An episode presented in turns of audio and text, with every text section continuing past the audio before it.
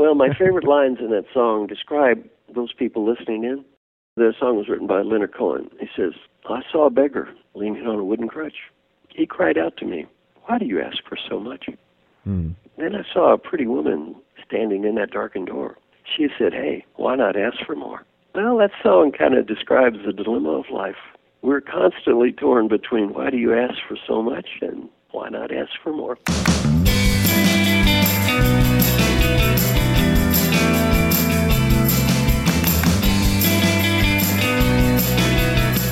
Welcome to Starve the Doubts. I'm your host, Jared Easley. Our co host, leadership correspondent, is Jonathan Harrison from johndharrison.com. Hi, Jonathan.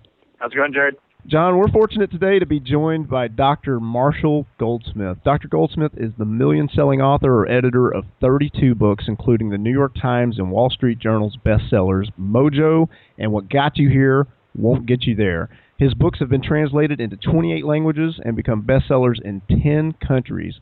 Recognized by Businessweek, the Wall Street Journal, Forbes, and by the Institute of Management Studies by their Lifetime Achievement Award, one of only two ever awarded. His work has been recognized by almost every professional organization in his field. Over 300 of his articles, interviews, columns, and videos are available online at marshallgoldsmith.com for viewing and sharing. Please welcome to the show, Dr. Marshall Goldsmith. Happy to be here. Dr. Goldsmith, the first question we like to ask everybody that we have on the show is what is the best concert that you have ever been to? When I was in the 60s, it was probably the Moody Blues. When I've grown older, it's probably Elton John. Excellent. Love the Moody Blues, a big fan. I would love to ask you a little bit about your book, Mojo, How to Get It Back If You Lose It. I love the title. I think it's really interesting. Could you tell us a little bit about what Mojo is? Mojo is that positive spirit toward what you're doing now that starts on the inside and radiates to the outside. It's something you see every day as you wander through life. You see it in the flight attendant, you see it at the hotel, the waiter, you see it with the CEO. Dr. Goldsmith, one of the big themes for this podcast is overcoming self doubt. How does overcoming self doubt tie into the concept of mojo? Oh, it ties in a lot because self doubt is one of the things that can inhibit our mojo. I'm a Buddhist, and there are many schools of Buddhist thought. My school of Buddhism is quite simple. This is heaven, this is hell, this is nirvana. It's not on the outside, it's all on the inside. The essence of life is learn to find happiness and contentment now, not next week, not next month, not next year. The Great Western Disease, which ties into self doubt, I'll be happy when. When I get that money, status, BMW, condominium, well, we all have the same win. Good learning point from Buddhism is quit waiting for when. Learn to be happy now. What are some of the common ways that you see individuals kill their own mojo? Well, I think one way we kill our own mojo is we become too focused in life on what we cannot change. And when we do that, we don't really achieve what we can change. Most of our anger, frustration, angst in life comes from things we can't control anyway.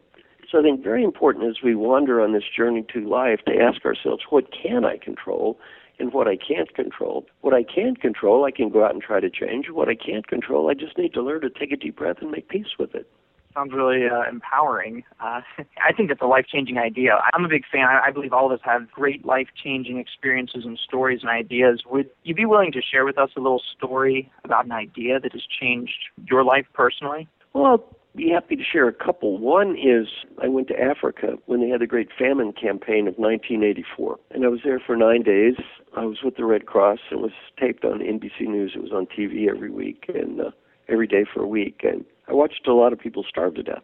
I have a picture in my library, and the picture is of me back when I was in Africa, and I'm sitting next to a woman, and she's measuring the arms of children.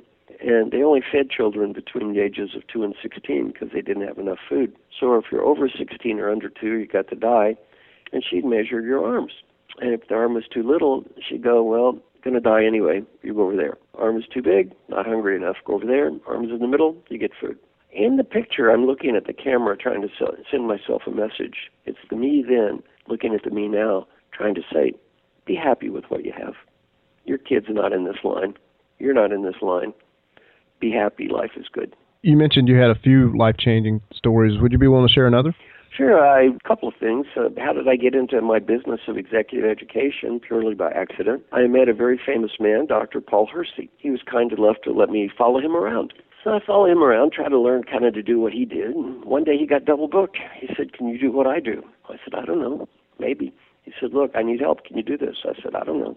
He said, I'll pay a $1,000 for one day. I was making $15,000 a year as a college professor. I said, Well, I'll try. So I did this program for the Metropolitan Life Insurance Company. They were very pissed off when I showed up. But I got ranked first place of all the speakers. So they called him back and said, Hey, this guy Marshall's good. Send him back. He said, Do you want to do this again? I said, Paul, you're paying me a thousand bucks a day. I'm making fifteen thousand bucks a year. I'll do this anytime you want to. Now you have to realize that was 36 years ago. Mm-hmm. I was 28 years old. A thousand dollars for one day was just a ridiculous amount of money. Well, that's how I got into executive education. no turning back. A lot of life is luck. okay, let's go there for a moment, Dr. Goldsmith. For the listeners who are wanting to get lucky, what advice do you have for them? Well, as we wander through life, if you want to get lucky, there are two Roman goddesses that kind of deal with this. One goddess is the goddess called Fortuna. Fortuna was the goddess of luck, good fortune, fate. She was blindfolded, and she carried around a cornucopia, and she tossed coins she had a cornucopia filled with golden coins. The coins represented blessings. So she tosses these blessings around randomly to people. She also has a wheel she would spin. The wheel is called the Wheel of Fortuna. As you realize when you read this, nothing has ever changed. And the wheel determines your fate. Fortuna represents fate, random chance, or luck. There was another goddess called Disciplina. Disciplina represents hard work, discipline, education, and trying. Well, in life, you're probably not going to do anything to influence Fortuna because random chance, luck is by definition random chance and luck. What you can do, though, is do your best with discipline uh, so that when you do have a good break, you have the discipline to take care of it. So you can't necessarily influence luck, but you can influence discipline. The other thing is, in life, there's a great philosophical debate over the years between determinism and free will or choice. Well, I believe in something that's called reciprocal determinism. What does that mean? I create the world, and at the same time, the world is creating me. A lot of our life we have no control over. It is deterministic. You're how old, you're how old. You're how tall, you're how tall. Your genes are your genes. And everything that happened in your past happened. There's absolutely zero you're going to do to change it. The key is make peace with what you can't change and then say, moving forward, here are the cards I've been dealt. Choice is one thing how do I play the cards? Determinism, the cards. Choice, how I play the cards. There's nothing we can do with the cards. We've been dealt the cards we've been dealt. The question now is how do I play the cards? And the one thing in life we have control over, how do I play the cards?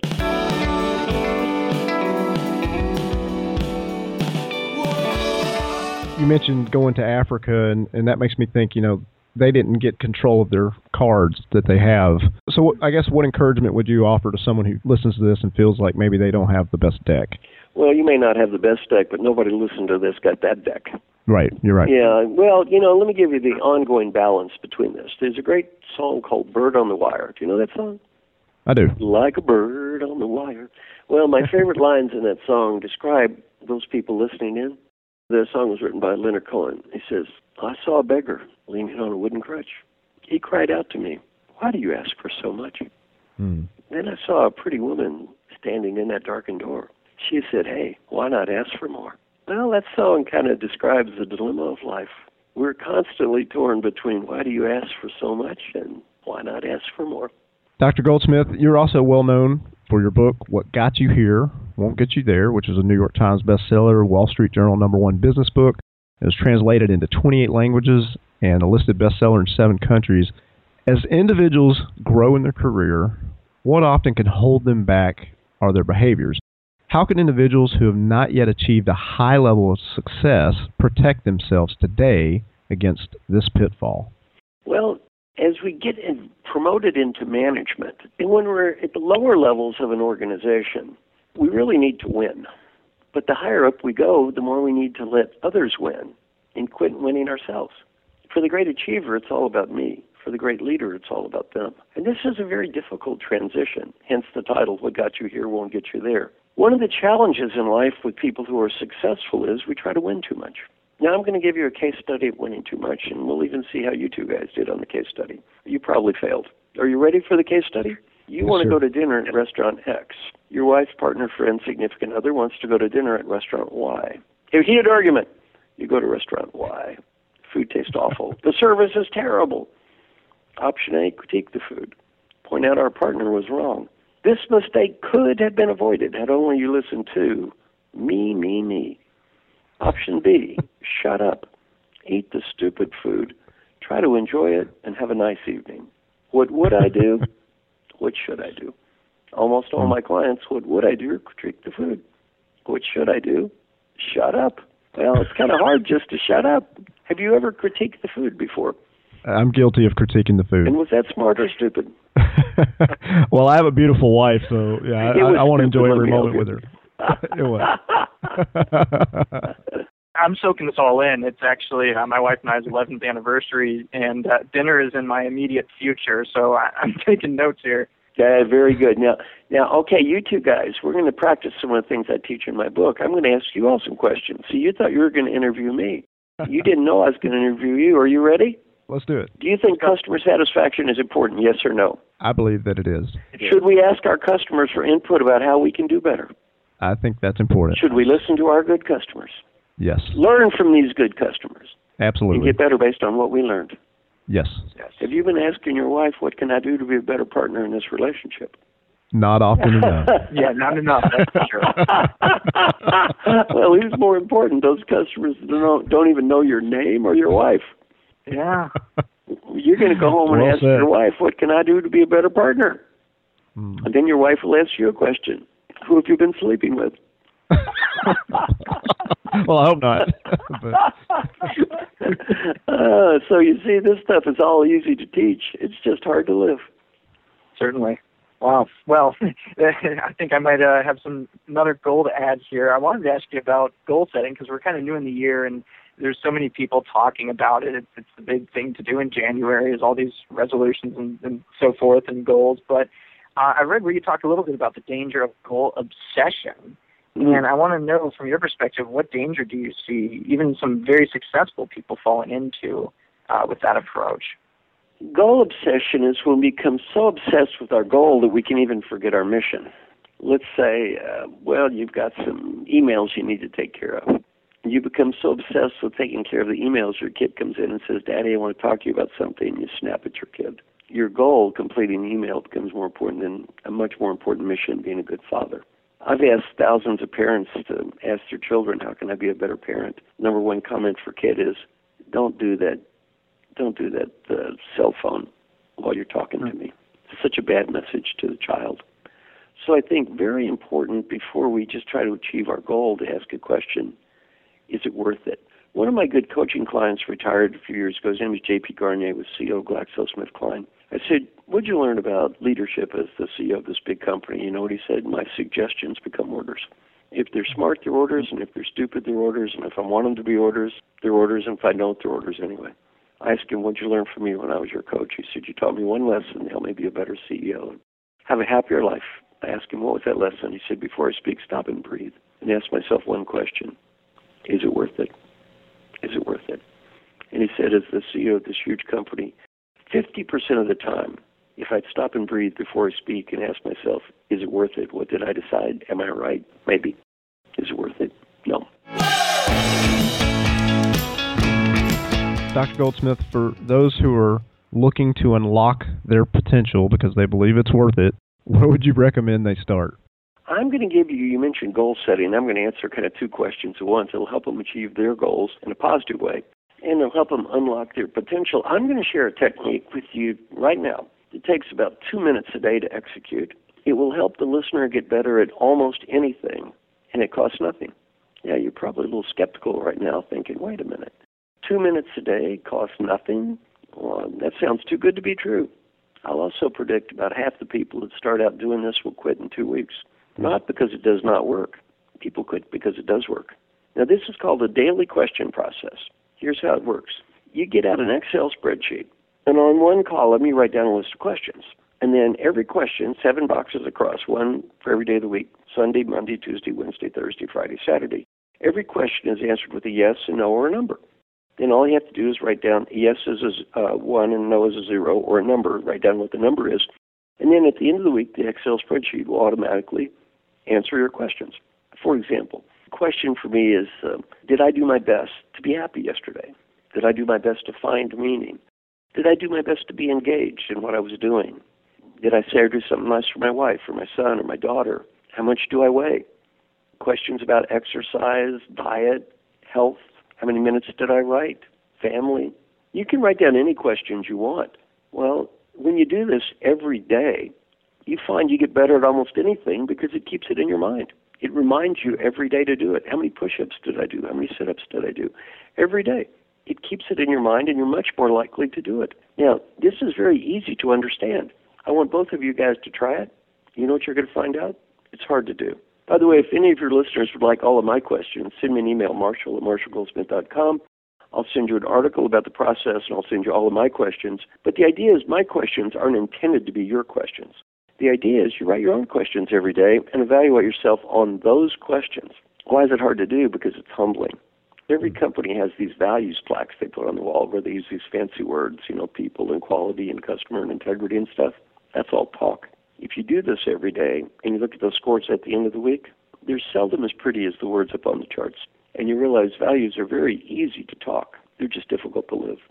I know a lot of your background is with uh, this sort of work and, and even approaching leaders one-on-one coaching. And, and I know I've spoken with a lot of my peers, and, and many of them have been curious about getting started with uh, seeking out a personal coach, but they're not really mm. sure where to begin. I, I'm curious, from your perspective, what advice would you offer someone who has not engaged services of a coach yet, but is looking to do so? What should they be looking for in a professional coach?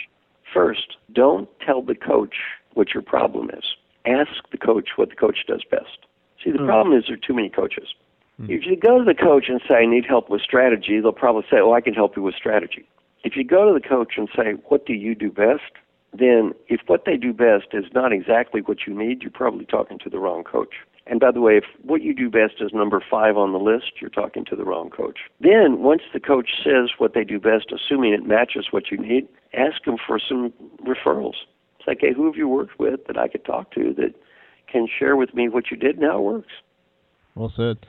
Dr. Goldsmith, we really appreciate you taking time to chat with us today. What is the best place for the listeners to stay connected with everything that you're doing online and enjoy your articles and pick up some of your book? Well, online, it's just go to www.myname, Marshall, Marshall has two L's, marshallgoldsmith.com. I'm a Buddhist. I give everything away. All my material you may copy, share, download, duplicate, use in church, use in charity, use in your nonprofit, use in business, use any way you want to use it. I've got hundreds of videos, articles, all kinds of stuff online. It's available for free. Then, if you want to send me an email, marshall at marshallgoldsmith.com. Send me an email. I'm always happy to get back to people and may not get back to you immediately, but I always get back to you eventually.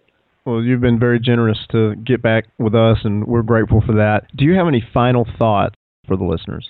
I'll give you my best coaching advice in the world. Are you ready? Absolutely. For all your listeners, take a deep breath. take a deeper breath. I want you to imagine you're 95 years old and you're just getting ready to die. You're on that deathbed. Here comes your last breath. But right before you take that breath, you're given a beautiful gift the ability to go back in time. The ability to go back in time and talk to the person in this room. The ability to talk to that person that's listening to me right now. The ability to help that person be a better professional. Much more important, the ability to help that person have a better life. What advice would the wise 95 year old you, who knows what mattered in life and what didn't and what counts and what didn't, what advice would that old person have for the you that's listening to me right now? Well, take a deep breath and think for a second. Whatever you're thinking now, do that. In terms of performance appraisals, that's the only one that's going to matter. Some friends of mine interviewed old folks who were dying, got to ask this question What advice would you have? Three themes came up in the advice from old people facing death. Theme number one could be summarized in three words Be happy now. Not next week, not next month, not next year. That great Western disease, I'll be happy when. We all get the same win. Learning point from old people. I had everything. I just never took the time to see it. I was so busy chasing what I did not have, I couldn't see what I did have when I had everything. Learning point number two from old people, friends and family. I'm sure many of you work in nice companies. When you're 95 on your deathbed, none of your coworkers are waving goodbye. You realize these friends and family matter. And number three, if you have a dream, go for it. Because if you don't when you're 35, you might not when you're 85. Mm-hmm. We seldom regret the risks we took and failed. we always regret the risks we failed to take. And finally, I enjoyed working with all of you, so thank you very much. Dr. Goldsmith, Jonathan, and I just greatly appreciate your time, and we feel like it was definitely worth it. Thank you so much. Thank you so much.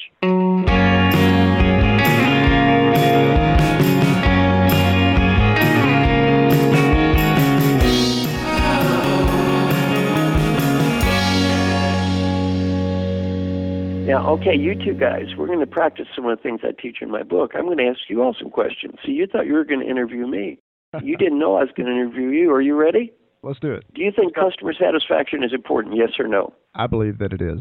Should we ask our customers for input about how we can do better? I think that's important. Should we listen to our good customers? Yes, Learn from these good customers Absolutely. and absolutely. get better based on what we learned. Yes, Yes. Have you been asking your wife, what can I do to be a better partner in this relationship? not often enough. Yeah, not enough. That's for sure.